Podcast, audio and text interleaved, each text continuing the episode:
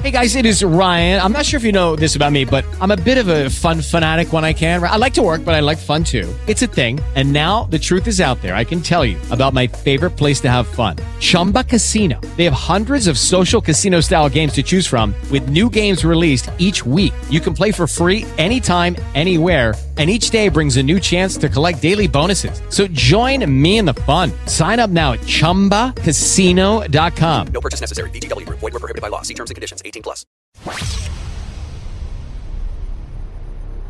The views expressed on this program are not necessarily the views of this station. Content is for educational purposes only. Consult a financial advisor or conduct your own due diligence if investing. Calls are pre-screened and the show was pre-recorded earlier this week. Rick is with Edelman Financial Engines, a part of Financial Engines Advisors, LLC, and the investment advisor that furnishes this program. Barron's has ranked Edelman Financial Services as the number one independent advisory firm in the nation based on assets managed, team size, experience, and regulatory record. Firms self-nominate. Investor returns and experience are not considered. Edelman combined with Financial Engines Advisors in November 2018.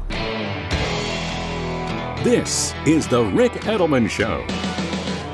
Edelman Financial Engines is the number one ranked investment advisor in the country by Barron's. Now, here's Rick Edelman. And a very happy summer to you. Welcome to the Rick Edelman Show. Yes, it's the first weekend of summertime. Hope you're having a wonderful time this summertime. We are having a wonderful time in the investing world. Yes, indeedy. Welcome to the Rick Edelman Show. Our bull market is now officially 10 years old. This is now officially the longest bull market in the 90-year history of the S&P 500. This is very exciting. In fact, this bull market, 10 years old, is now twice as long as the average bull market. Since 2009, stocks in the United States have more than quintupled. But hey, even though it's the longest bull market in US history, it's not the biggest one. The bull market that occurred in the 1990s saw the S&P 500 rise 417%. This bull market so far is only up 327%. So we've got a little bit of ways to go to set that record of the biggest. Right now we are the longest bull market in US history. We haven't had a recession in more than 10 years. But we can't get totally cocky about that. Australia hasn't had a recession in 28 years.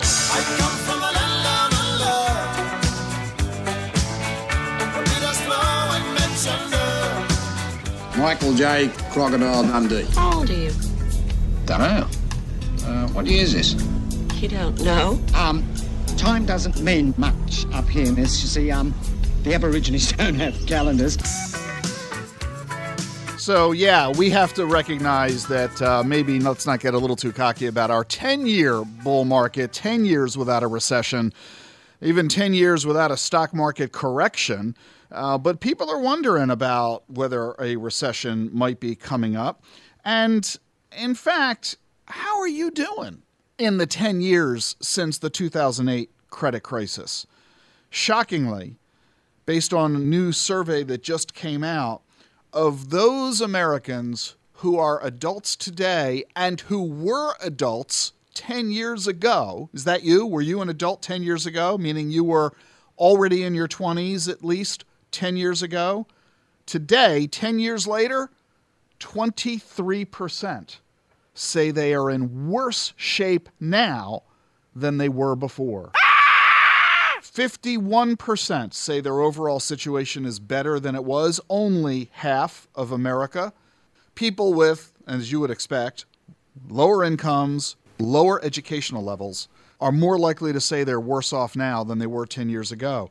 Even worse, less than half of Americans say that their salaries today are higher than they were 10 years ago. And more than half of adults say over the past 10 years, they've had some type of financial hit during the last 10 years. 71% say they've lost money in the stock market. Which I find rather fascinating considering that the S&P 500 has jumped over 300% in the last 10 years.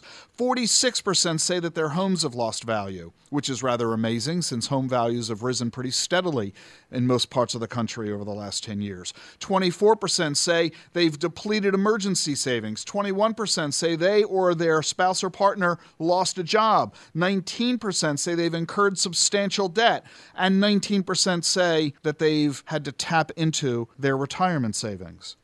Despite all of this, despite the fact that so many Americans say that they've lost money in the stock market or in their real estate, that they've depleted their savings, tapped into their retirement, they've lost jobs, incurred debts, 29% say they haven't changed anything. Oh, you gotta be kidding me.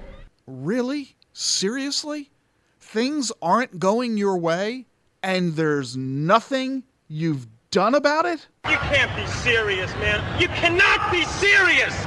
In fact, 10% say that compared to 10 years ago, they're investing less in the stock market than they used to. We have to recognize that this is the greatest economic scenario we have had in modern American history. The employment rate is at an all time high. Inflation rate is at a 50 year low. Interest rates, 50 year low. We have to recognize that there has never been a better economic opportunity to enjoy prosperity. And if you're not enjoying it, you are doing something wrong. Now, you might not know what it is that you're doing wrong. You might not know what it is that the opportunities are that are out there. Well, you can trumble about trying to figure it out, or you could just ask someone who can tell you. That's us. Give us a call at Triple H Plan Rick. If you're languishing, if you're not enjoying the economic environment that our nation has created since the credit crisis of 2008, it's not too late. Take advantage of it. We'll show you how. Triple H Plan Rick. Maybe changes in lifestyle, changes in occupation, changes in education, changes in investment strategy. We'll help you figure it all out. By the way, with the fact that the stock market is now hit a record 10 years without a bear market, 10 years since we've had a 20% decline from the high, people are naturally asking the question well, when is it going to happen? Because we understand that the financial markets are the same as the business cycle, the economy as a whole. It's a cycle. Prices go up and prices go down. The economy grows and the economy recedes. That's where the word recession comes from. So, when can we expect a bear market to occur? bear market is defined, as I said, as when the stock market drops 20% from its most recent high. Well, what you have to understand that when a bear market occurs, on average, stocks fall 36%. That's that's a little scary, isn't it, to have the stock market fall by a third? But keep in mind that in a bull market, stocks tend to rise by more than 100%. In other words, stocks tend to go up in good times three times more than they go down in bad times. And also keep in mind that bear markets, when you know they're inevitable, they they will show up at some point. It's nothing to be scared about. It's normal. In fact, in the last 90 years, we've had 25 of them. There's a bear market on average once every three years. It's been 10 years since our last one, which some people argue means we're overdue. But when it finally occurs, and I do say when, not if, when a bear market finally occurs, on average, they're generally pretty short, about 10 months. So you just grin and bear it, hence the bear market, right? I mean, you just don't do anything about it, don't change your strategy, you just wait it out. In fact, here's an amazing statistic if you look at the stock market's best performing days, half of them occur during bear markets. So while the markets are overall falling, you get these occasional spurts of fabulous performance. Another 30% of the market's best days occurred in the two months after a bear market's end, you know, but before anybody realized that the bear market had come to an end. Oh, by the way, don't assume that a bear market means recession. Since 1929, as I said, we've had 25 bear markets. You know how many recessions we've had? Only 14. So don't assume that just because we have a bear market, just because the stock market falls 20% from its high, don't assume that that means a recession is on the way and the economy is going to be uh, retracting. That's not necessarily the case. So, in fact, let me put it to you this way How many years do you plan to be invested? From now, how many more years do you think you'll continue to own investments? I'm going to pick a number for you, okay? 30 years. That sound reasonable? You'll probably still own investments 30 years from now. Do you realize that means you're going to experience 10 more bear markets before you die? In other words, it's just another day. It's just another thing. Don't worry about it. Over the past 90 years, bear markets have comprised 20 of those 90 years. Put another way, stocks have risen 77% of the time. So, Let's celebrate the longest running bull market ever. Hello, it is Ryan, and I was on a flight the other day playing one of my favorite social spin slot games on chumbacasino.com. I looked over the person sitting next to me, and you know what they were doing? They were also playing Chumba Casino. Coincidence? I think not. Everybody's loving having fun with it. Chumba Casino is home to hundreds of casino style games that you can play for free anytime, anywhere, even at 30,000 feet. So sign up now at chumbacasino.com to claim your free welcome bonus. That's chumbacasino.com and live the Chumba life. No purchase necessary. Group. Void were prohibited by law. See terms and conditions. 18 plus. Amplify your career through training and development solutions specifically designed for federal government professionals. From courses to help you attain or retain certification, to individualized coaching services, to programs that hone your leadership skills and business acumen, Management Concepts optimizes your professional development. Online, in person, individually, or groups, it's training that's measurably better.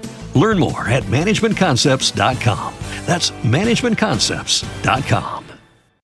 Let's recognize that a bear market is inevitable, even though there are no signs it's coming anytime soon. And when it does, as they say, grin and bear it. I'm Rick Edelman. Stay with us for more on The Rick Edelman Show. Huge news from Facebook. I'll tell you what it is when we come back.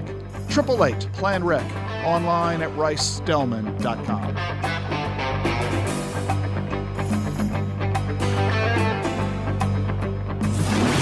For a wealth of information on personal finance, go to the education page at ricedelman.com.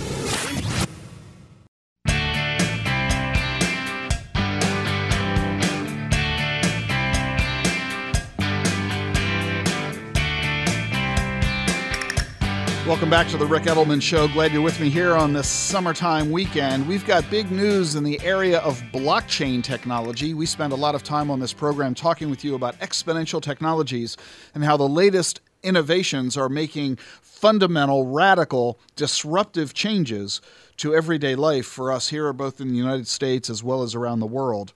Now we have news that two major ship operators have joined together to form a blockchain platform with the assistance of IBM. These two shipping companies control half of the world's cargo, moving it from country to country, continent to continent. Involving all of this, Walmart, Procter & Gamble, Dow DuPont, involving more than 100 ports all around the world.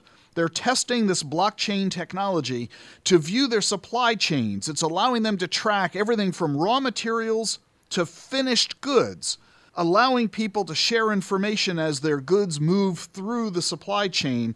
It's going to reduce, they say, the dramatic cost of shipping. And do you know what the number one expense of shipping goods is from country to country?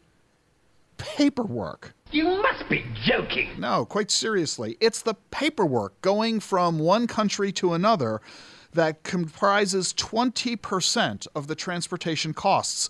Blockchain technology can virtually eliminate the documentation processes that allow governments as well as the corporations to track their goods and move them more quickly and easily.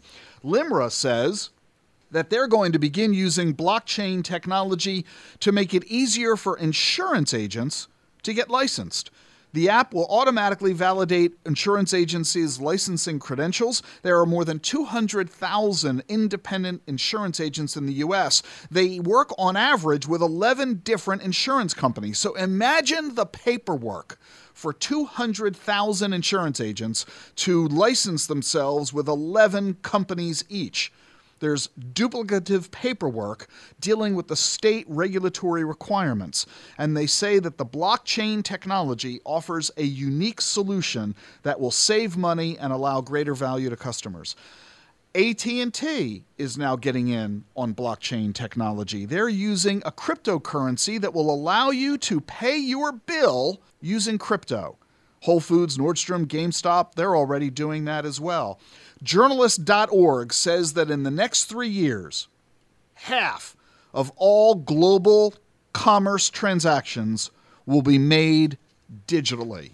And that brings us to the big news of the week coming from Facebook. I'm sure you've seen it. It was page one in the New York Times, page one in the Wall Street Journal, page one on USA Today, page one pretty much everywhere. Facebook has announced a new digital currency backed by global government currencies. They announced they've been secretly working on this for more than a year. Their blockchain technology is called Libra, and it's going to launch next year. They've already got 28 founding members participating in this MasterCard, PayPal, eBay, Coinbase, Uber, Lyft, Spotify. They plan to have 100 by the time they launch.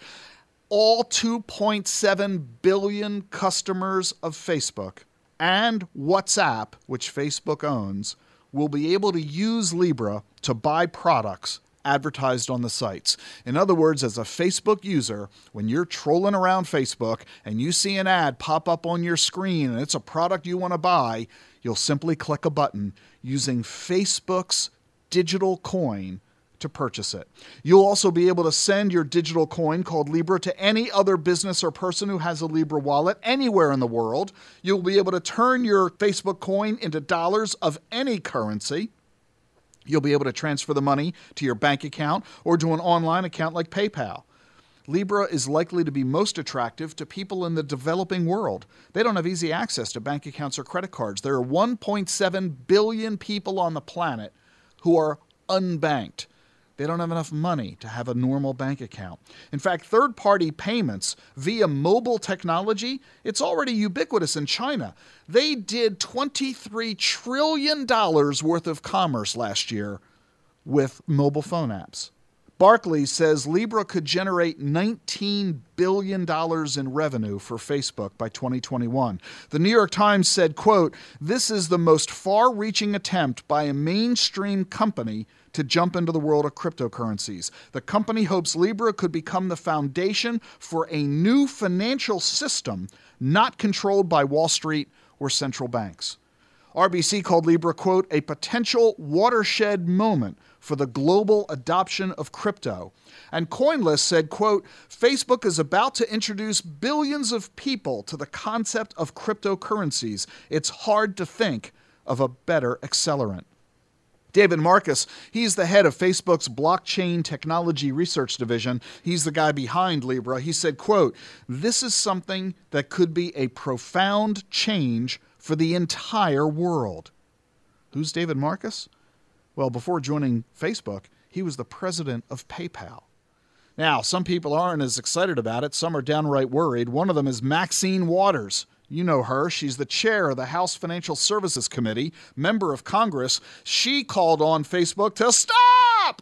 Stop developing this until we can hold hearings because, you know, everybody's nervous about innovation and what it might mean. Is all this good for Bitcoin, by the way? If Facebook is going to create its own coin, this is something that I've been telling you for a long time. People have been asking the question what is Bitcoin? How does it work? Should I buy it? Should I invest? Everybody saw Bitcoin rise 1,500% in 2017 and then crash 80% in 2019. It's now up 150% this year. Wild swings in value. People asking the question what is it? How does it work? Should I buy it? Now the question is if Facebook is going to offer its own digital currency, what does that mean for Bitcoin? Well, Bitcoin enthusiasts are Still enthusiastic, on the news of Facebook's announcement, Bitcoin jumped to over $9,000 in value. It's up over 400% in the past 12 months. Nine in 10 Americans are now aware of Bitcoin, and an amazing 17% say they would actually prefer to buy it over stocks. I'm not quite sure I follow that logic, but okie dokie. Why is it such a big deal? Well, think about it. The biggest company that allows you to buy Bitcoin is a company called Coinbase. They have 40 million users. Facebook has 2.4 billion users worldwide. You beginning to get an understanding of why this announcement by Facebook is a big deal? Meanwhile, restaurants and stores are busy going cash free, but some say this discriminates those who lack bank accounts. Another illustration of how Facebook might solve that problem, because I'm willing to bet that a lot of the people who don't have bank accounts do have Facebook accounts. Want to learn more about this? Let me help you. I'm going to mention three books that I like in the fundamental education of blockchain technology and digital assets. One of them is called Digital Gold by Nathaniel Popper. Another one, Blockchain Competitive Advantage by Allison Davis and Matthew Le Merle. And finally, Crypto Assets by Jack Tatar. I didn't write any of these books, but I like all three of them if you want to learn more about this innovative technology. As I have said to you many times on this program, if you're going to invest in digital assets such as Bitcoin, recognize it is extraordinarily speculative. There's virtually no federal regulation. It is still a Wild West environment. Any money you invest, you should be prepared to lose all of it. Nobody knows what's going to happen next. If you're going to invest, which we're not necessarily recommending that you should do, no more than 1% of your assets. Treat it like a lottery ticket. Although I am personally an investor in Bitcoin, Ethereum, and other digital assets, both directly and via funds, it is only because I've been studying this for about a decade, and so you should study and learn up before you attempt to proceed, if at all. And keep that in mind. Anything you invest, be prepared to lose. I'm Rick Edelman. This is The Truth About Money. Triple Eight Plan Rick, online at ricedelman.com.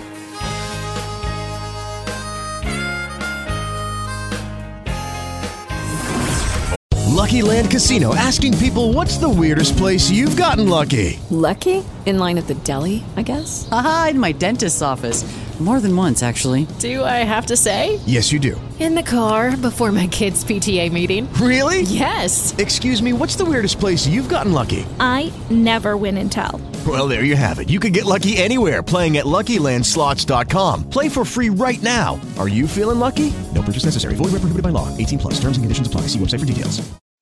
Amplify your career through training and development solutions specifically designed for federal government professionals. From courses to help you attain or retain certification, to individualized coaching services, to programs that hone your leadership skills and business acumen, Management Concepts optimizes your professional development. Online, in person, individually, or groups, it's training that's measurably better. Learn more at managementconcepts.com. That's managementconcepts.com. With the author of the number one national bestseller, The Truth About Retirement Plans and IRAs, coming up on The Rick Edelman Show.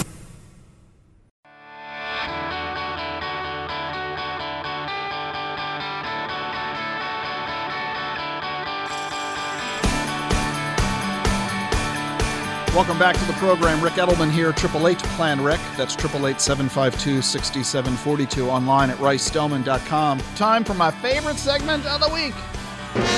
Pull up your chairs, turn up the volume. Yes, indeedy, it's time once again, boys and girls, for another thrilling installment of Really bad advice. Here's your host, Rick Edelman. All right, I'm going to give you two bits this week and really bad advice. First, we're going to go back to 2013 and talk about Mark Spitznagel. He's a hedge fund manager at Universa Investment. He told CNN in 2013 that he was confident that the stock market would crash in 2013 or 2014. What really ended up happening? Well, the S&P did not crash. In 2013, it gained 32%, and in 2014, it gained 13%. So much for Mark Spitznagel's predictive abilities. And I got to mention this one to you, something a little more current. This month's Useless Forecast. It comes from Paul Christopher and Sameer Samana. They are of the Wells Fargo Investment Institute. Here is the quote from their report. Quote, we believe that capital markets are at an inflection point that could lead to a move in either direction. Thanks once again for playing. Be sure to tune in again next week for another edition of Really bad advice. It really could move in either direction. Thanks. That was really helpful uh, advice. You're listening to The Rick Edelman Show. One of the most constant current themes that we hear of interest to folks is retirement and retirement security. And that's one of the reasons that we've created the Funding Our Future Coalition in partnership with the Bipartisan Policy Center. Now, about three dozen organizations, academic groups, think tanks, nonprofits, and major corporations are behind the Funding Our Future Coalition, all in an effort to help improve public policy and make it easier for Americans to save, make it easier for Americans to generate lifetime income they cannot live, and to save the Social Security system. Who better to talk about the issues of aging and retirement security than Peter Kaldes? He's president and CEO of the South Florida Institute on Aging. Peter, welcome to the program. Thanks, Rick. Thanks for having me. So, there's a rumor, I don't know if it's true or not, that there's a whole lot of old people in Florida. The rumor is true and it's increasing. so, I mean, it makes perfect sense that there's an Institute on Aging in South Florida. You really, literally have your pulse on uh, issues that matter a lot to older Americans. What do you see as some of the biggest challenges that people face in terms of achieving security in retirement? Well, for us, we see one thing it's living. Uh, put another way, they're outliving their money, right? So when you consider current average life expectancy, women average live to about 81, men 76. But the Social Security Act was passed in 1935, and it sounded like a good deal at the time, except for the fact that American life expectancy back then was about 62 years old. Uh, so the costs related to longevity are really high. And we've noticed that it's even surprising to some of the most sophisticated investors. Uh, that they didn't realize they were going to live as long as they are. And, and you mentioned the life expectancies women 81, men 76. Of course, there's bad news. The American Society of Actuaries now says it's 88. And so the longer you live, the longer you're going to live. And so the problem just becomes more and more uh, of a challenge for folks that are never thought when they were born, when they were growing up and working, that they'd be living so long. And by living longer, you're uh, forced to consider your healthcare costs. And a recent Genworth study talked about how the median cost for a home health aide in Florida is about forty-seven thousand dollars annually. And if you choose to have a private room in a, in a nursing home, it costs well over a hundred thousand dollars. So people need to consider the costs of healthcare uh, as a result of living longer. And this is a particularly dicey number, that hundred thousand dollars a year, because it's not uh, paid for by your health insurance, and it's generally not covered by uh, Medicare. And as a result, you've got to foot this bill while also providing the same lifestyle expenses that your spouse is incurring. If you're the one going into the nursing home, uh, your spouse is still spending whatever money your spouse was spending before. So this is eight grand a month or more on top of your current expenses, not a replacement or a substitute of current expenses. It's an addition. And that's why it doesn't take long for most American households to frankly go bankrupt when faced with these expenses. That's absolutely right. And on top of it, you add increasing housing costs. You know, in South Florida, nearly a third of salaries go to housing costs for some of our seniors, and it's extraordinarily burdensome. So, at the same time, you know, there are so many retirees in South Florida. Clearly, many are doing well. What have you seen some folks doing that you would call, say, best practices that have allowed them to retire comfortably? What are they doing right? Well, I'm going to start with they don't retire, or at least not in the traditional sense. you know, retirement doesn't mean doing nothing anymore. You know, we had uh, an economist, Chris Farrell, at one of our recent roundtables uh, explain that one in four new business ventures were actually started by the 55 to 64 year old age group. And so the labor force participation rate of people over 60 has risen nearly one third in the last decade. So they're basically starting businesses. And I think a second best practice is that they're actually taking advantage of the sharing economy. Uh, we've partnered with a startup known as Silvernest, a sort of long term Airbnb for older Americans. And they're now able to offer an online platform that allows you to rent out a room if you're an empty nester and earn some extra income at about $10,000 annually. So you don't have to tap into your home equity, for example, if you want to take on some home improvements. So clearly, the nature of retirement is evolving, and the retirement that our grandparents knew, where they retire at 62 and dead at 65, is clearly not what we're going to experience.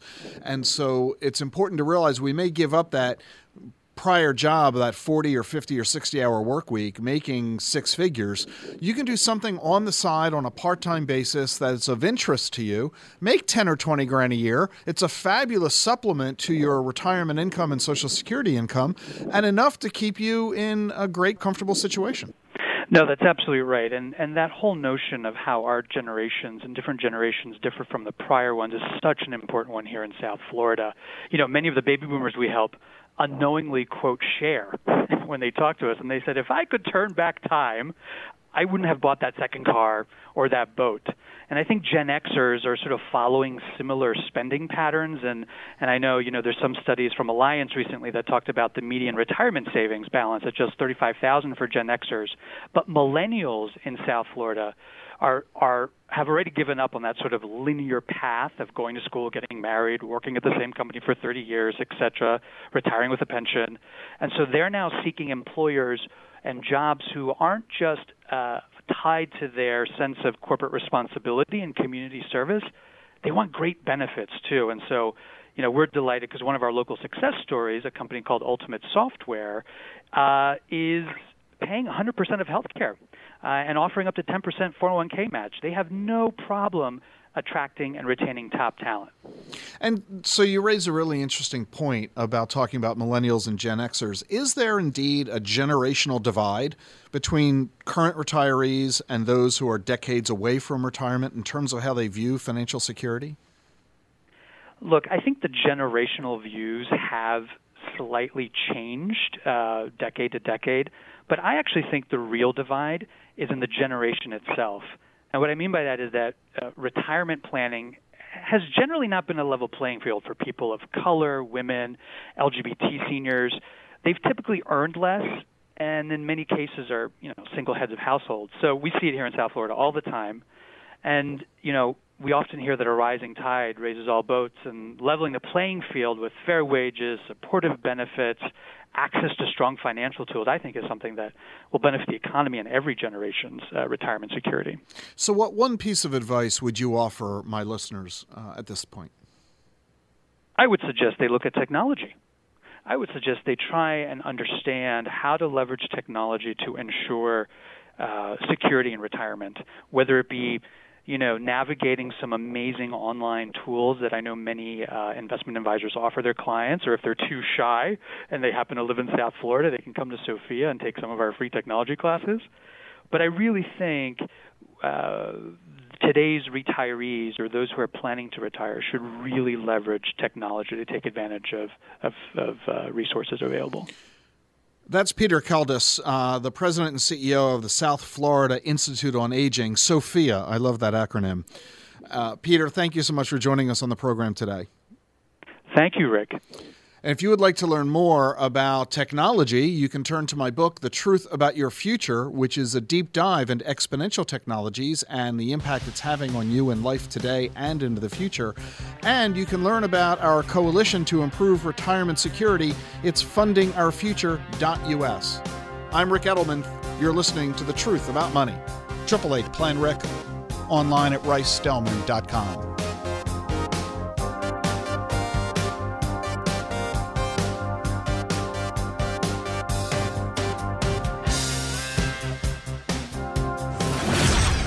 the founder of the nation's largest independent investment advisory firm coming up on The Rick Edelman Show.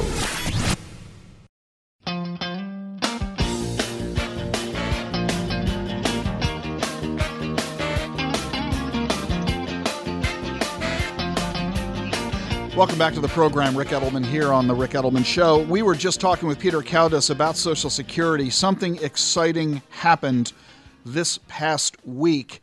The New York Times, this is the first time I've seen it in the couple of years that I've been talking with you about this subject. First time I've seen it. I'm thoroughly excited. The New York Times, page one of the business section on June 13th, massive headline Retirees at risk, crisis looms for Social Security recipients. Massive photograph of Ronald Reagan signing legislation looked on by Tip O'Neill and Bob Dole, along with a bunch of other members of the House and Senate, all smiles as they solved in 1982 the Social Security crisis. Of course, their solution back in 1982, admittedly at the time, was only a 40 year solution. Well, here we are, some 40 years later, and their solution is running out. And that's why we again have a Social Security crisis. I have been sharing this with you for the past several years as evidenced by the weekly interviews that we present to you here on this program of experts in the field of Social Security, helping us to understand the crisis that is coming and I've been upset that no one in the major media has been echoing or sounding the alarm. Now, here comes the New York Times, page one of the business section, with a subhead quote, Unless Congress and the White House act, an expected shortfall will affect many older Americans. The math of retirement planning is already changing. It's a massive story. I'm thrilled to see them do it. The New York Times article says in part, quote, it is barely being talked about in Washington or at 2020 campaign events. Benefit cuts would be devastating, the New York Times says, for about half of American retirees who rely on Social Security for most of their retirement income. The New York Times acknowledges that under current law, benefit cuts will begin in 2034, a 21% cut in benefits. They quote John Shoven, a Stanford economist 15 years is really just around the corner for people planning their retirement. The cuts that are being projected would be terrible for a lot of people. Now, not every older American will be affected. Who will be hurt the most? according to the New York Times, those at the lowest income levels. The Center on Budget and Policy Priorities says that we go without Social Security from having 9% of retirees in poverty to 39%. African Americans from 19% in poverty to 52%. For Hispanics, we go from 17% in poverty to 46%. And the Times notes the cuts will then get even worse after that. Wharton says that if we fail to fix Social Security, GDP by 2049 would be 2% lower than where it is now. So I'm not the only one out there telling you that we have got to deal with the Social Security crisis. That's the focus of our efforts with the Funding Our Future Coalition. You can learn more at fundingourfuture.us. Why we're developing programs around the country to raise the awareness of Americans and trying to get Social Security into the national dialogue for the 2020 campaign season. It is astonishing to me that in the 2016 election, not a single candidate from either party ever discussed Social Security during the campaign. Not a single debate question at any of the more than one dozen debates was ever posed the question of Social Security to the candidates. We cannot allow that to occur again during this presidential campaign season. We must hear from the candidates. We must begin to talk about solutions to the Social Security funding crisis. The good news is We all see this train wreck coming. The good news is, this is a train wreck of our own design. The good news is, we have complete and total capability of solving it before it occurs. But due to the nature of the math, the simple arithmetic says we can't wait until 2035 to fix it. We've got to fix it in advance. The sooner we fix it, the easier it is to fix, the more palatable it is for voters, and therefore more likely for legislators to provide passage of legislation. Picture it like a brick wall you're headed towards in your automobile. Now, if you don't hit the brake in advance, you're going to smash into that wall and it's going to be devastating. But if you see the wall and you're approaching it from a long distance, and you just subtly, slowly, gently apply the brake, you can easily avoid any major disruption, and what goes from a crisis becomes a mere insignificant annoyance. That's what Ronald Reagan and Tip O'Neill did in 1982, and that's what we need to do again in 2019. Learn more at fundingourfuture.us and stay tuned for this broadcast, and I'll share with you more news and exciting opportunities we're having for you for financial education and opportunities that you have. In the meantime, let me share with you some advice on what to do about Social Security for yourself. If you're approaching age 62, you haven't yet signed up for Social Security. Should you? When should you? Well, here's how it works you're allowed to sign up as early as age 62. You don't have to, you can wait all the way until you're age 70. The longer you wait, the more you'll receive on a monthly basis. In fact, each year you wait, the money you'll get is about 8% more. If you take the check at 63, you get 8% more than if you took the check at 62. If you wait until 64, you get 8% more than if you waited until 63. Get my point? All the way up to age 70. In other words, your full retirement age, this is when you get supposedly 100% of the benefit you're entitled to, that happens at around age 66 or 67. If you start at 62, you only get 70% of that number. But if you wait until 70, you get 130% of that number. Huge difference in income.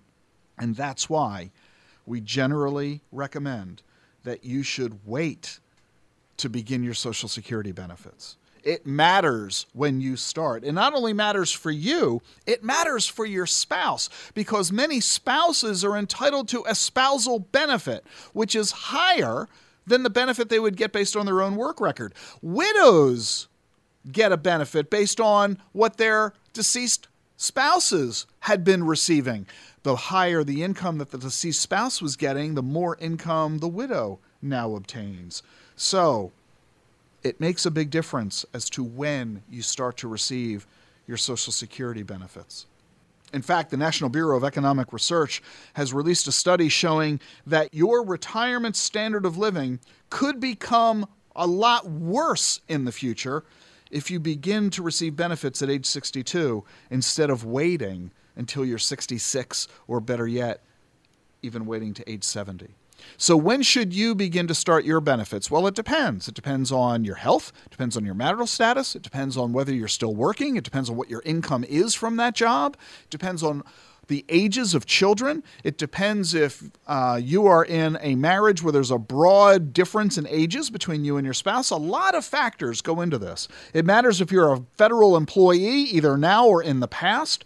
For all these reasons, if you're approaching age 62, call us. Let us give you guidance on managing your Social Security benefit claim. Call us at 888 Plan Ric. Doing it right can add hundreds of thousands of dollars to your pocketbook. Let us make sure you're maximizing your Social Security benefit. You want to make sure your financial future is safe and sound and able to help you enjoy all of your financial goals for yourself and your family. That's why we're here too, to help you do exactly that. We'd love to help you. If you've got questions about any aspect of your personal finances, give us a call at 888 Plan Ric. That's 888 752 6742 or visit us online at ricedelman.com. Lucky Land Casino asking people what's the weirdest place you've gotten lucky? Lucky? In line at the deli, I guess? Aha, in my dentist's office. More than once, actually. Do I have to say? Yes, you do. In the car before my kids' PTA meeting. Really? Yes. Excuse me, what's the weirdest place you've gotten lucky? I never win and tell. Well, there you have it. You can get lucky anywhere playing at LuckyLandSlots.com. Play for free right now. Are you feeling lucky? No purchase necessary. Void where prohibited by law. 18 plus. Terms and conditions apply. See website for details. Amplify your career through training and development solutions specifically designed for federal government professionals. From courses to help you attain or retain certification, to individualized coaching services, to programs that hone your leadership skills and business acumen, Management Concepts optimizes your professional development. Online, in person, individually, or groups, it's training that's measurably better. Learn more at managementconcepts.com. That's managementconcepts.com.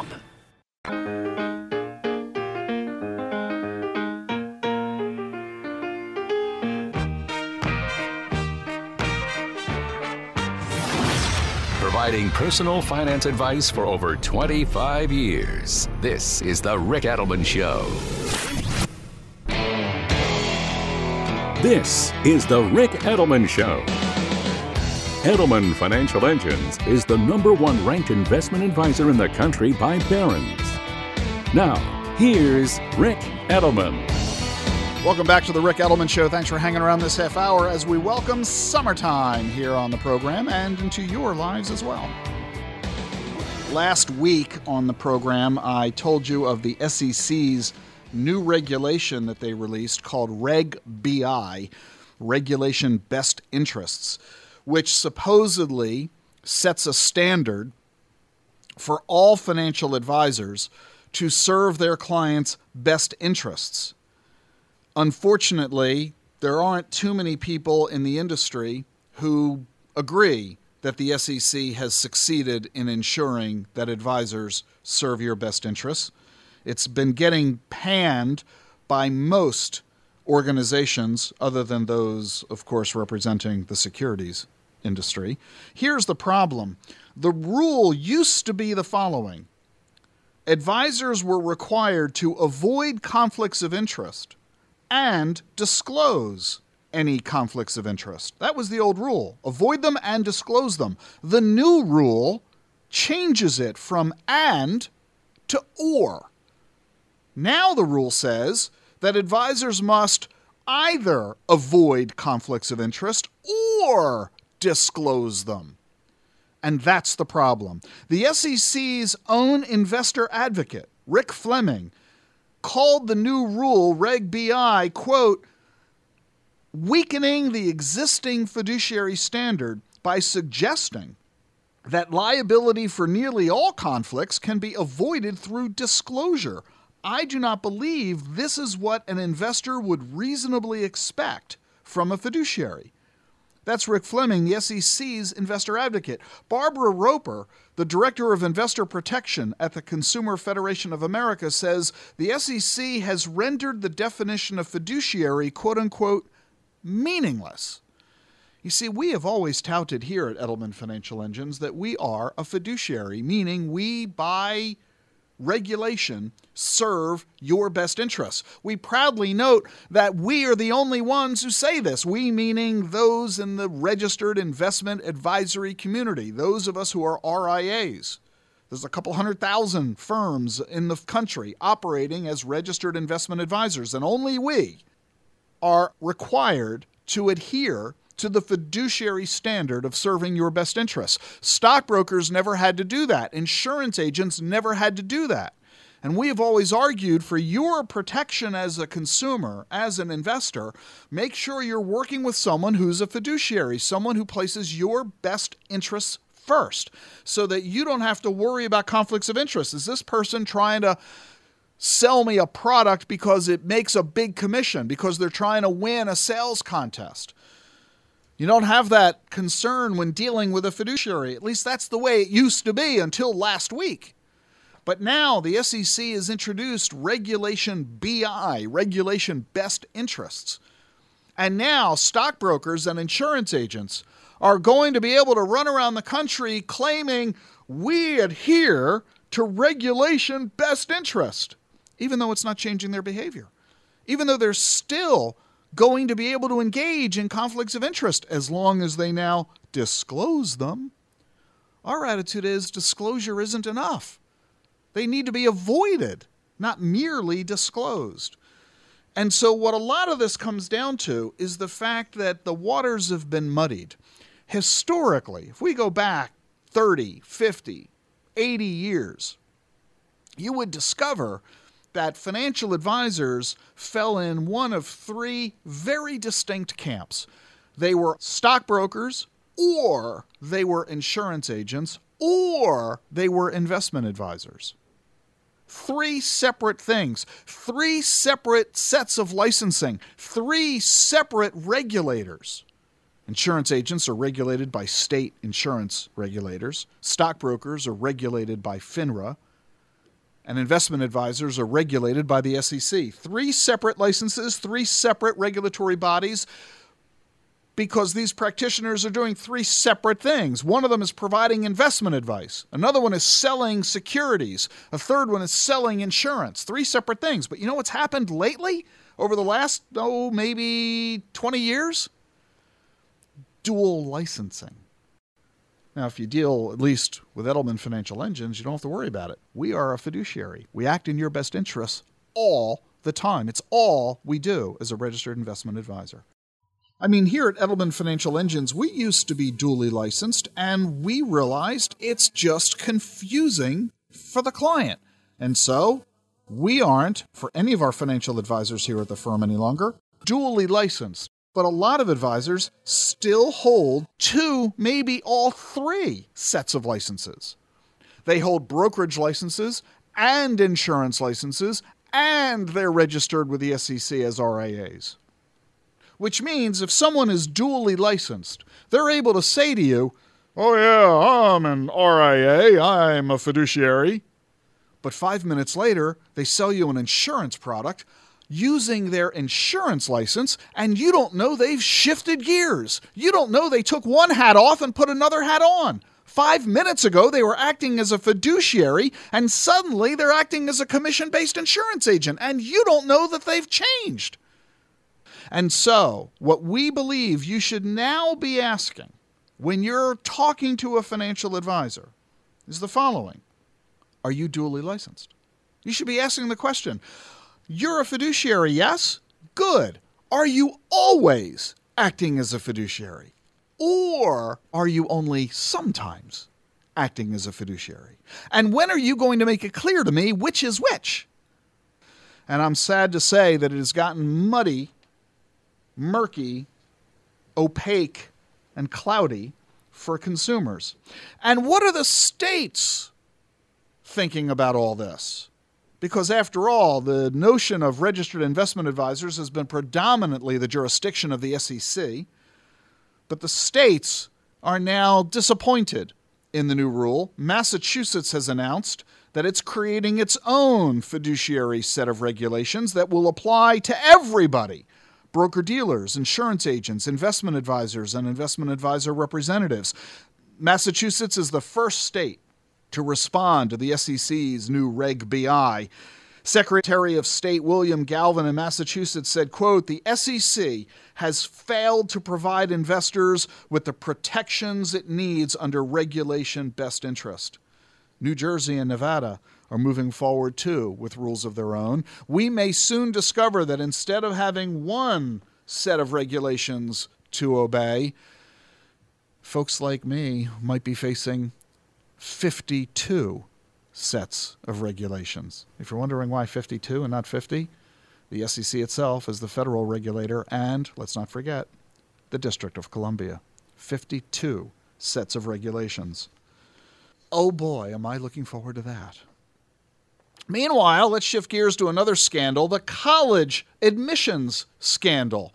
You're well familiar with this, where parents were paying upwards of more than a million dollars to fraudulently get their children admitted to USC and other colleges around the country by having somebody else take their SAT exams by bribing college coaches, claiming that they're star athletes when they've never even played the game, and so on and so forth.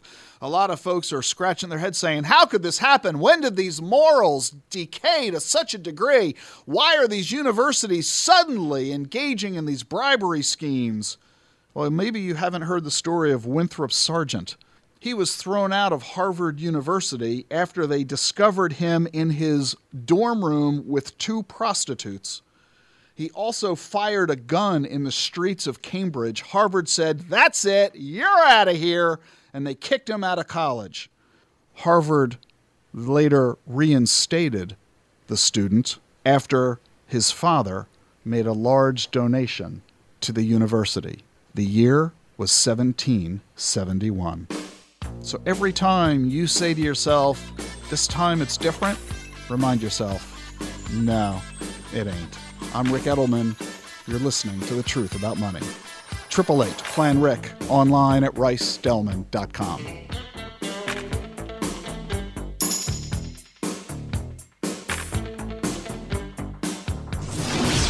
with the author of the New York Times bestseller, The Truth About Your Future, coming up on The Rick Edelman Show.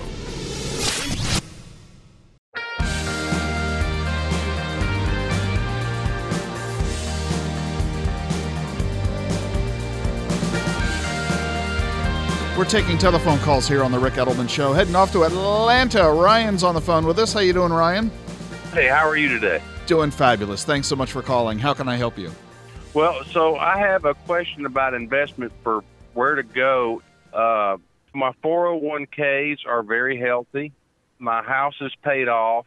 I don't have any credit card debt. I have a couple of rental houses that are paid off. And if you want it, and I and I work a nine to five, so my wife works a nine to five, and and the savings account is healthy, and it appears that you almost have to pay a bank to hold your money. and I was looking to where, how do you start investing in the stock market, and how do you pick stocks? It, it seems that uh, it's just hard to find a way to do that. Yeah, I and get I it. You'll say it's easy with the internet, but if you don't really know anything about it, where do you go to start? Yeah, that's a great, great question. Uh, you mentioned healthy a couple of times. How much money is in your healthy 401k? Probably right at a million dollars. Okay. And you said you own a couple of rental properties that are paid for. What are the value, total value of your rental properties? Both of them together, probably two fifty. And you said your house is paid for. What's that worth? The house I live in is probably two twenty five. Okay. And how old are you? Fifty four. And your wife? Fifty. And both of you in good health, in addition to your 401k in good health? Yes. Terrific. And you have uh, what? What is your income between you and your wife? Total household income annually? One seventy five to two hundred. And what are your monthly expenses? All in. Under four thousand. Okay. Uh, you are in. I, you said the word healthy. I'm not sure I agree with that. I think you are pristine. I think you're getting the applause of the day. Uh, you're really in terrific shape, Ryan. Congratulations. Good for you. Uh, well, that's nice to know. Uh, yeah. So now, because of that, we are in a different camp than others that I chat with here on the program. The camp I'm going to put you into is the camp of don't blow it. Uh, in other words, it's more important that we protect what you've accumulated than it is to double or triple or quadruple it, right? Would you agree with that? Well, I'd like to protect it, but I'd also like to make more because the goal that I had and my wife had was for retirement. Once you had $2 million saved, whether it be liquid or uh, in your 401k, you could retire. You can probably retire right now on the assets you currently have. Did you know that? I, I did. I did not know that, but I do know. I didn't check. My goal was to buy a lake house. In addition to your current property, or instead of? No, probably in addition to for a while. Mm-hmm. Uh, but then sell the sell the home that I live in. Got it. So good plan, good for you. But I want you to realize that based on your total assets, based on your spending needs, you're in excellent financial condition and you could, if you chose, you could probably retire now. Now, I'm not suggesting that that's what you should do. I'm simply saying mathematically you probably could. Given your likely goals of continuing to work for several more years, continuing to accumulate additional assets, the scenario will simply continue to get better and better, provided we keep you in the camp of don't blow it. Meaning, we don't want, yes, you want to continue to have the opportunity to earn competitive returns in the marketplace. As you said, bank accounts are paying pretty much zero point nothing. So we do want to get you earning better returns on your cash, but that doesn't mean that we want to be rash. It doesn't make sense to take wild gambles and be speculative, running the risk of losing your money, because that would simply take you out of the excellent condition you're in now for really no particular purpose. Does that make sense? It does. So, how do we go about the process to answer your question? As you pointed out, you're right. There is a wealth of information and data available on the internet. There's also huge ready opportunities for you to open accounts and begin investing. There are lots of sites that will allow you to do it by yourself. You know, we call them DIYers, do it yourselfers. Uh, and the the good news is it's never been easier, it's never been cheaper. The bad news is if you don't know what you're doing, it's never been easier to get yourself into trouble because you don't know what you don't know and it's a very dangerous scenario. So here's what I would recommend. First, get education. Begin to learn how the investment world works so that you understand the environment, you become conversational in the jargon and in the rules and in the methodologies and process. And I will tell you with a little bit of uh, subjectivity that the best first place to start in your educational journey is the first book that I wrote called The Truth About Money.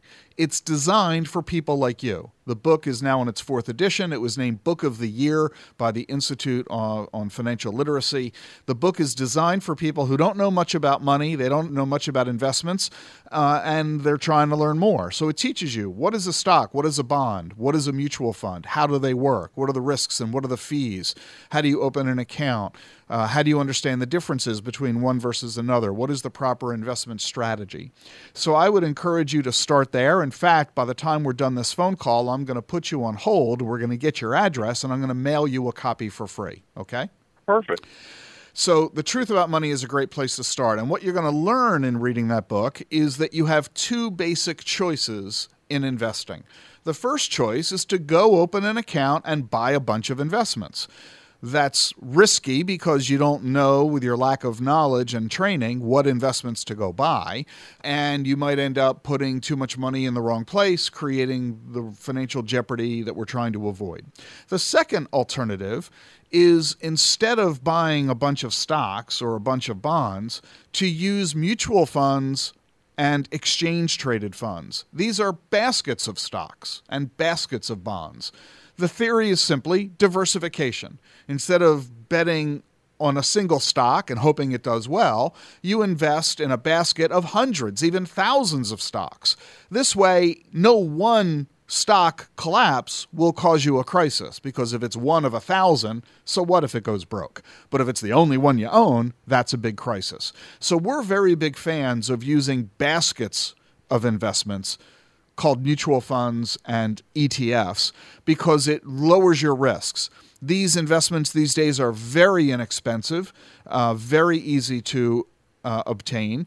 And the real question becomes which of those funds do you buy and in what combination? And that's the notion of diversification.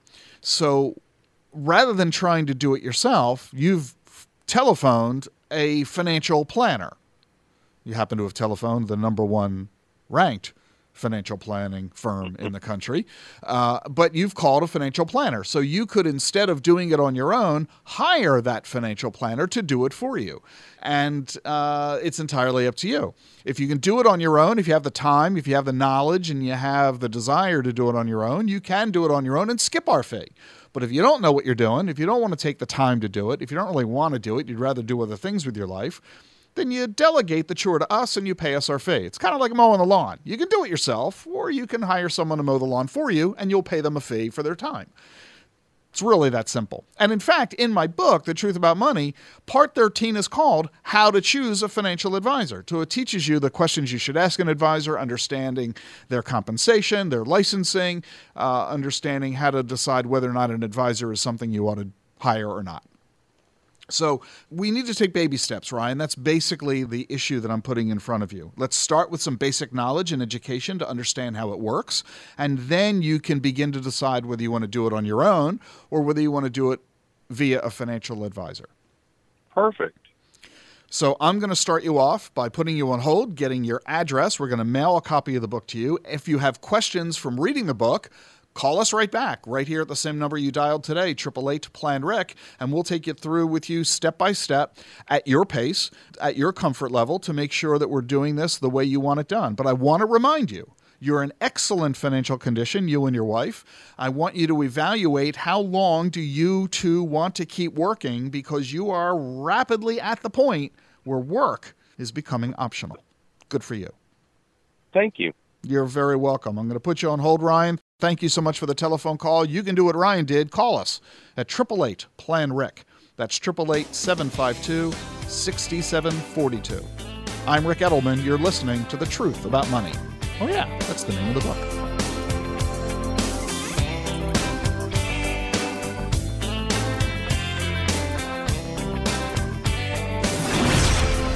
Information on what you need to do now, go to ricedelman.com. That's ricedelman.com.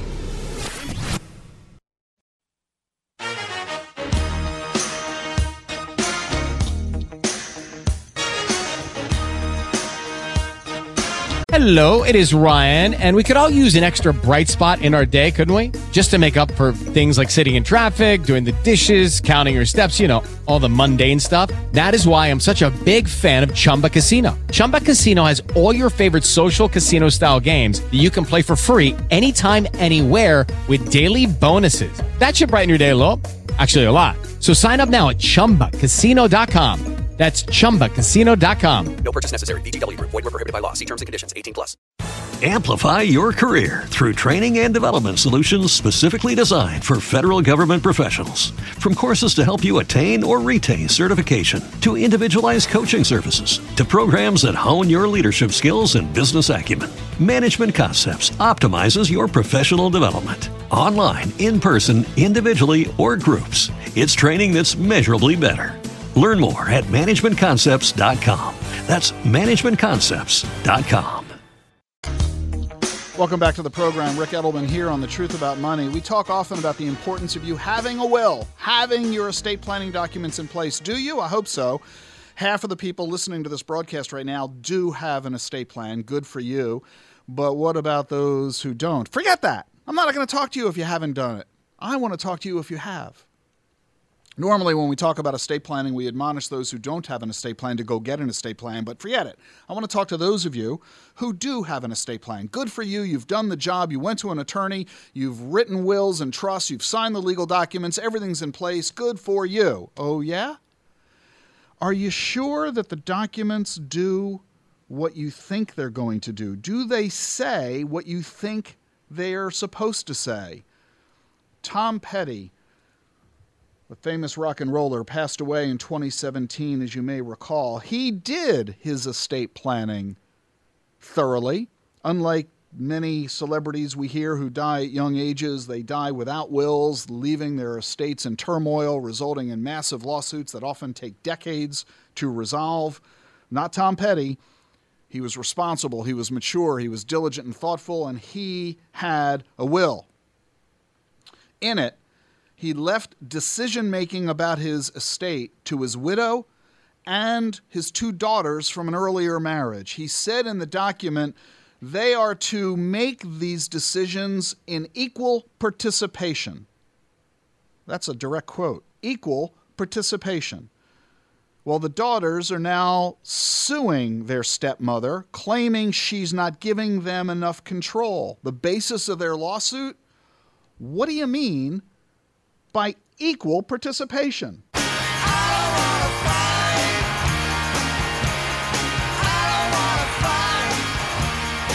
Well, I'm afraid, Tom, that's exactly what's happening. They're fighting. Equal participation. Does that mean that the wife gets 50% and the daughters get 50%? So it's a tie? Or do each of the daughters get their own share, meaning the three of them share equally? They each get a third, effectively giving the daughters control if they band together they would have two thirds versus the wife's one third. In other words, Tom Petty's will was ambiguously worded, and it's creating the fight. Rescue me. Should I go down if I stay too long in troubled town? So you've got to make sure in your effort, since you're going to the trouble of writing the documents, read them as a unbiased, impartial stranger would read them. Does it say what you intended it to say? You know, I mean, Tom Petty clearly knew what equal participation meant, but there's dispute over this. Aretha Franklin, she died, and afterward they found several handwritten wills, each saying different things. Which one worked? Prince died without a will of any kind. Look at James Brown. He was married four times. He had nine legitimate children and at least three illegitimate ones. What were his intentions? Who was included? Who was excluded? Who got how much of what? Are you setting the stage for the family to live in peace together, or are you setting the stage for a massive fight?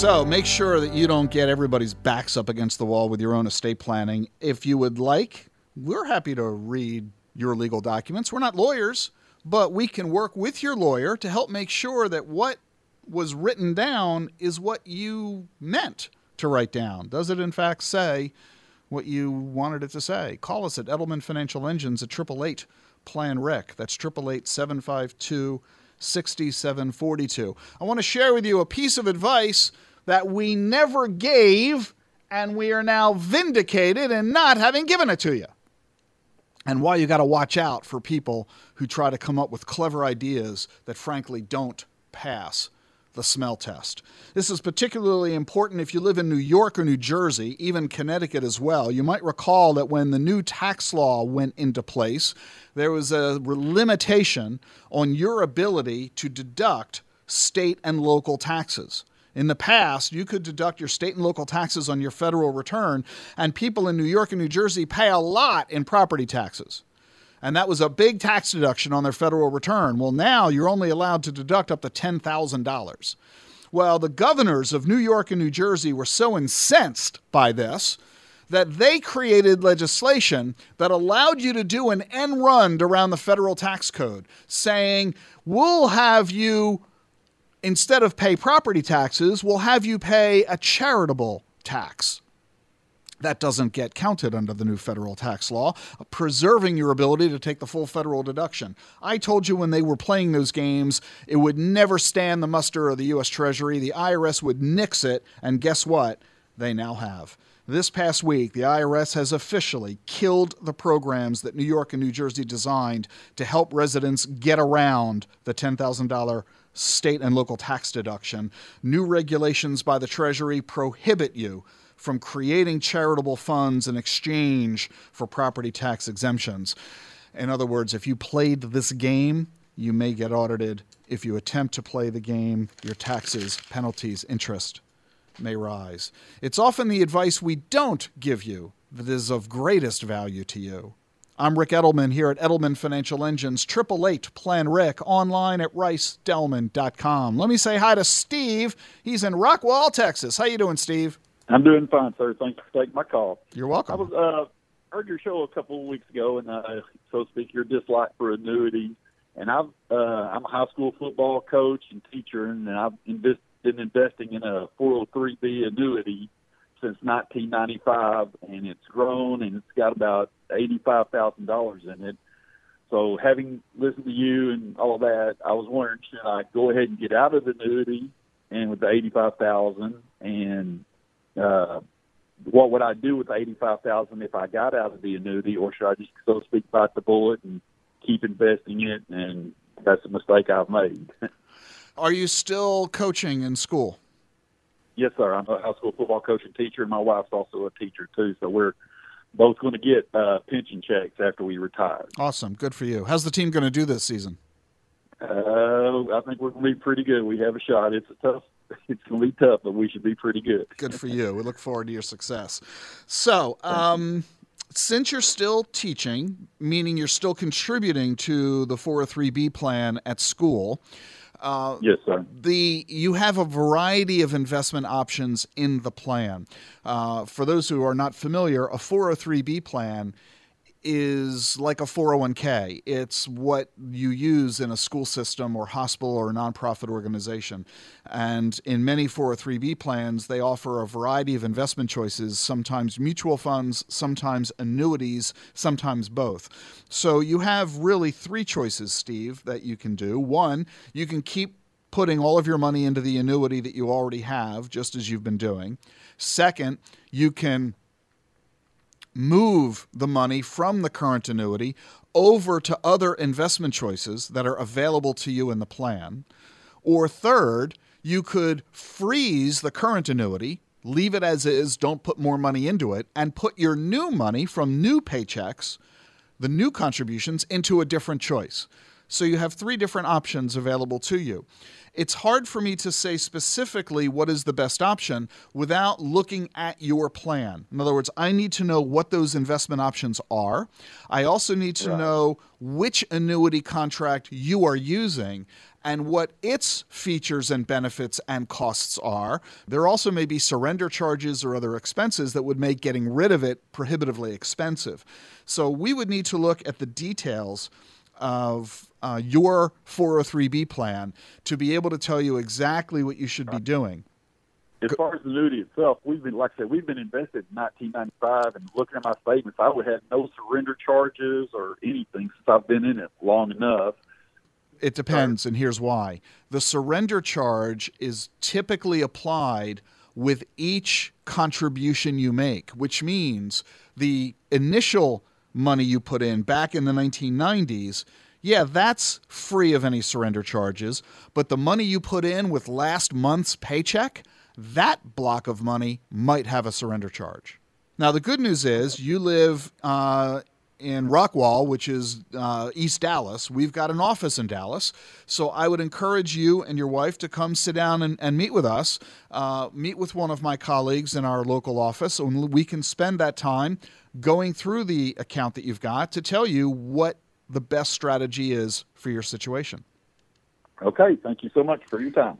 Steve, thank you so much for the telephone call. You can do what Steve did. Call us at 888 Plan Ric. You don't have to go it alone these days. Just shows to go you. There are people who have a better experience and knowledge and expertise because we've been doing it full time. That's our career. When I need advice uh, on how to throw a football, I'm going to call Steve. You're listening to The Ric Edelman Show, 888 Plan Ric, online at ricedelman.com.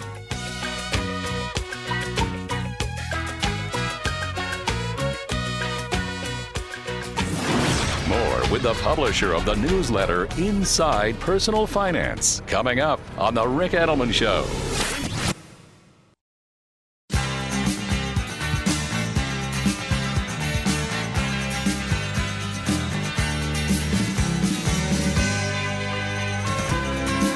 We're taking telephone calls here on the Ric Edelman Show off the Palm Bay, Florida. Frank's with us on the air. How you doing, Frank? I'm doing very fine, Rick. Thank you for taking my call. You're very welcome. How can I help?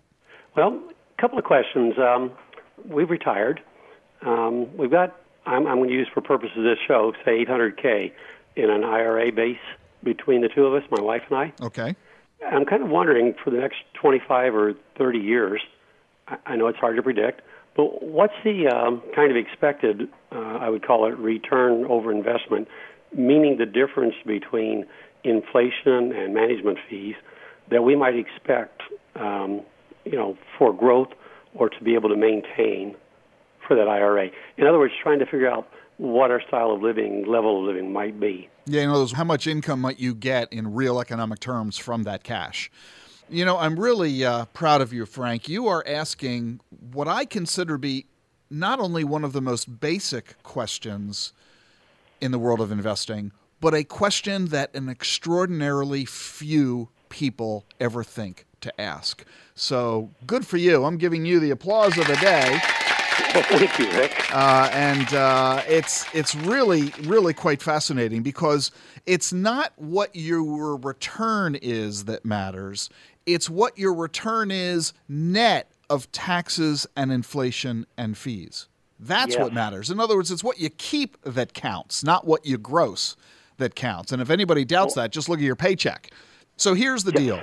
I'm going to just give you some basic numbers, and you said it correctly. Nobody can predict the future. So every number I'm about to share with you is based on historic data, and past performance is no guarantee of future results. Any assertion on the contrary is a federal offense. We understand that point. So Yep. here's the basic issue. The stock market historically has been the best performing asset class in history. Look at every asset class you wish real estate, bonds, gold, foreign securities, government securities, oil and gas, natural resources, you name it, I don't care. The stock market historically has been the best performing asset class period. Since 1926, according to Ibbotson Associates, the US stock market as measured by the S&P 500 or the Dow Jones Industrial Average have averaged about 10% per year. Now, that doesn't mean that it earns 10% each year, as we well know. In some years, it can go up a whole lot or go down a whole lot, but on average, 10% per year. And as soon as you put some of your money somewhere else, you're going to lower your overall total return. If you put some of the money in the bank, you're earning 0. Point nothing. Uh, if you put the money in treasuries, you're earning about 2%. You put the money in some other asset class, you're going to earn somewhere between 2 and 10. So if you have a diversified portfolio, I would say that depending on how you diversify it, depending on how much of the money is in stocks, you're going to have somewhere between, I would say, 6 and 8% per year on average over long periods. That's gross. That's good. I didn't Okay. think it would be that high, actually. Yeah, so I, well, it might be closer to the six than the eight, but let's just, you know, somewhere that's a pretty broad range. Now, that is before taxes. You're going to have to pay taxes on the money. You're either going to pay the taxes annually if it's a taxable account, or you're going to pay the taxes in the future, such as when you sell the asset, you incur the capital gains tax, or in your case, the money is in an IRA. Upon withdrawal, you'll pay the taxes. And so, depending on when you pay the tax, the tax will be anywhere from 10% to 33%. And then you add in state taxes as well, depending on the state you live in. You're in Florida, so you don't have to worry about a state income tax, but other people do. Uh, and so the tax total, you might end up at a 40% tax rate, worst case scenario. Maybe it's only half that at 20%, but that is going to you know, cut your return from 8% down to maybe 5.5. Then, what we haven't taken into consideration are the annual fees of the investment. The fee, depending on the investment you choose, can be anywhere from 0.1% all the way up to 10%, depending on the investment you're buying.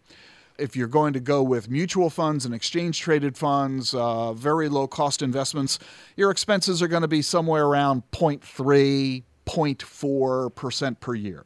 So if you were earning 8, you're now you're earning 7.6 you're going to pay, call it 20% in taxes on the 7.6. That's going to knock you down to about 6%.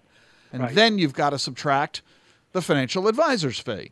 Depending on the advisor you're choosing, that might be uh, 1%, 2% um, of the advisor's fee.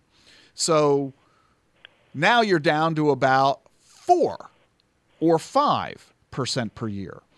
And then we have to factor in inflation. For the last 10 years, inflation's been averaging about one and a half. Since 1926, it's been averaging 3.2. So, in real economic terms, you might expect net of fees, net of taxes, net of inflation, your real rate of return might be one or two percent. Yeah, that's Now- what I was afraid of. Well, I, but it's interesting you say that. Gee, that's what I was afraid of. You know what?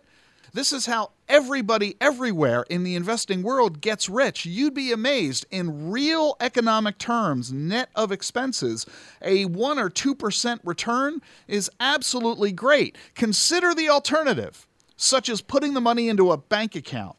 If you earn 1% in a bank account, you lose a third of it to taxes. That leaves you with 0.65.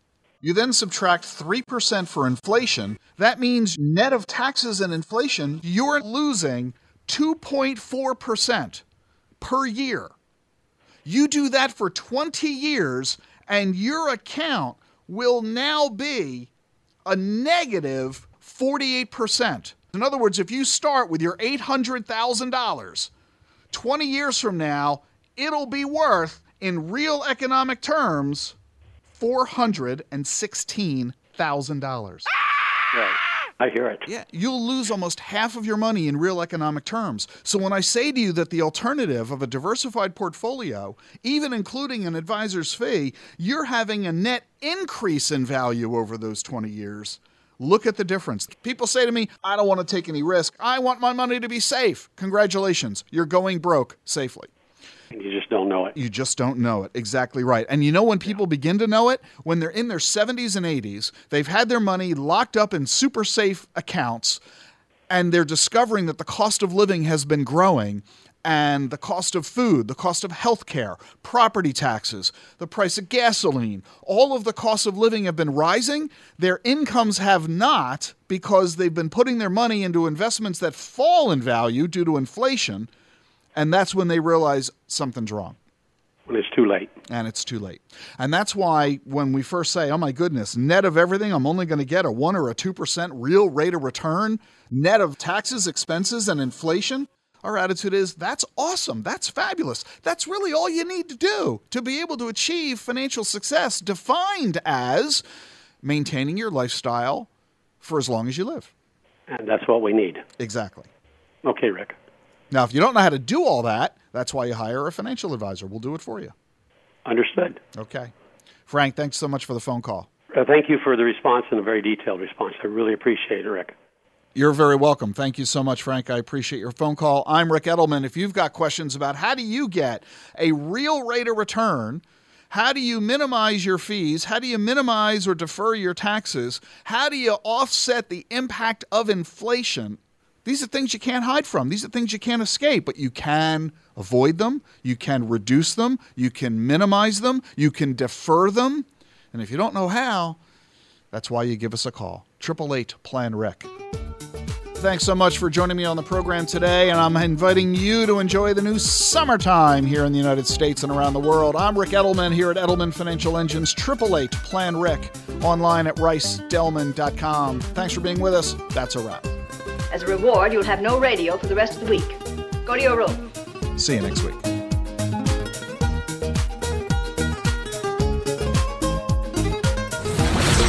Get the truth about money every weekend on The Ric Edelman Show. Hello, it is Ryan, and I was on a flight the other day playing one of my favorite social spin slot games on chumbacasino.com. I looked over the person sitting next to me, and you know what they were doing? They were also playing Chumba Casino. Coincidence? I think not. Everybody's loving having fun with it. Chumba Casino is home to hundreds of casino style games that you can play for free anytime, anywhere, even at 30,000 feet. So sign up now at chumbacasino.com to claim your free welcome bonus. That's chumbacasino.com and live the Chumba life. No purchase necessary. Group. Void prohibited by law. See terms and conditions. 18 plus.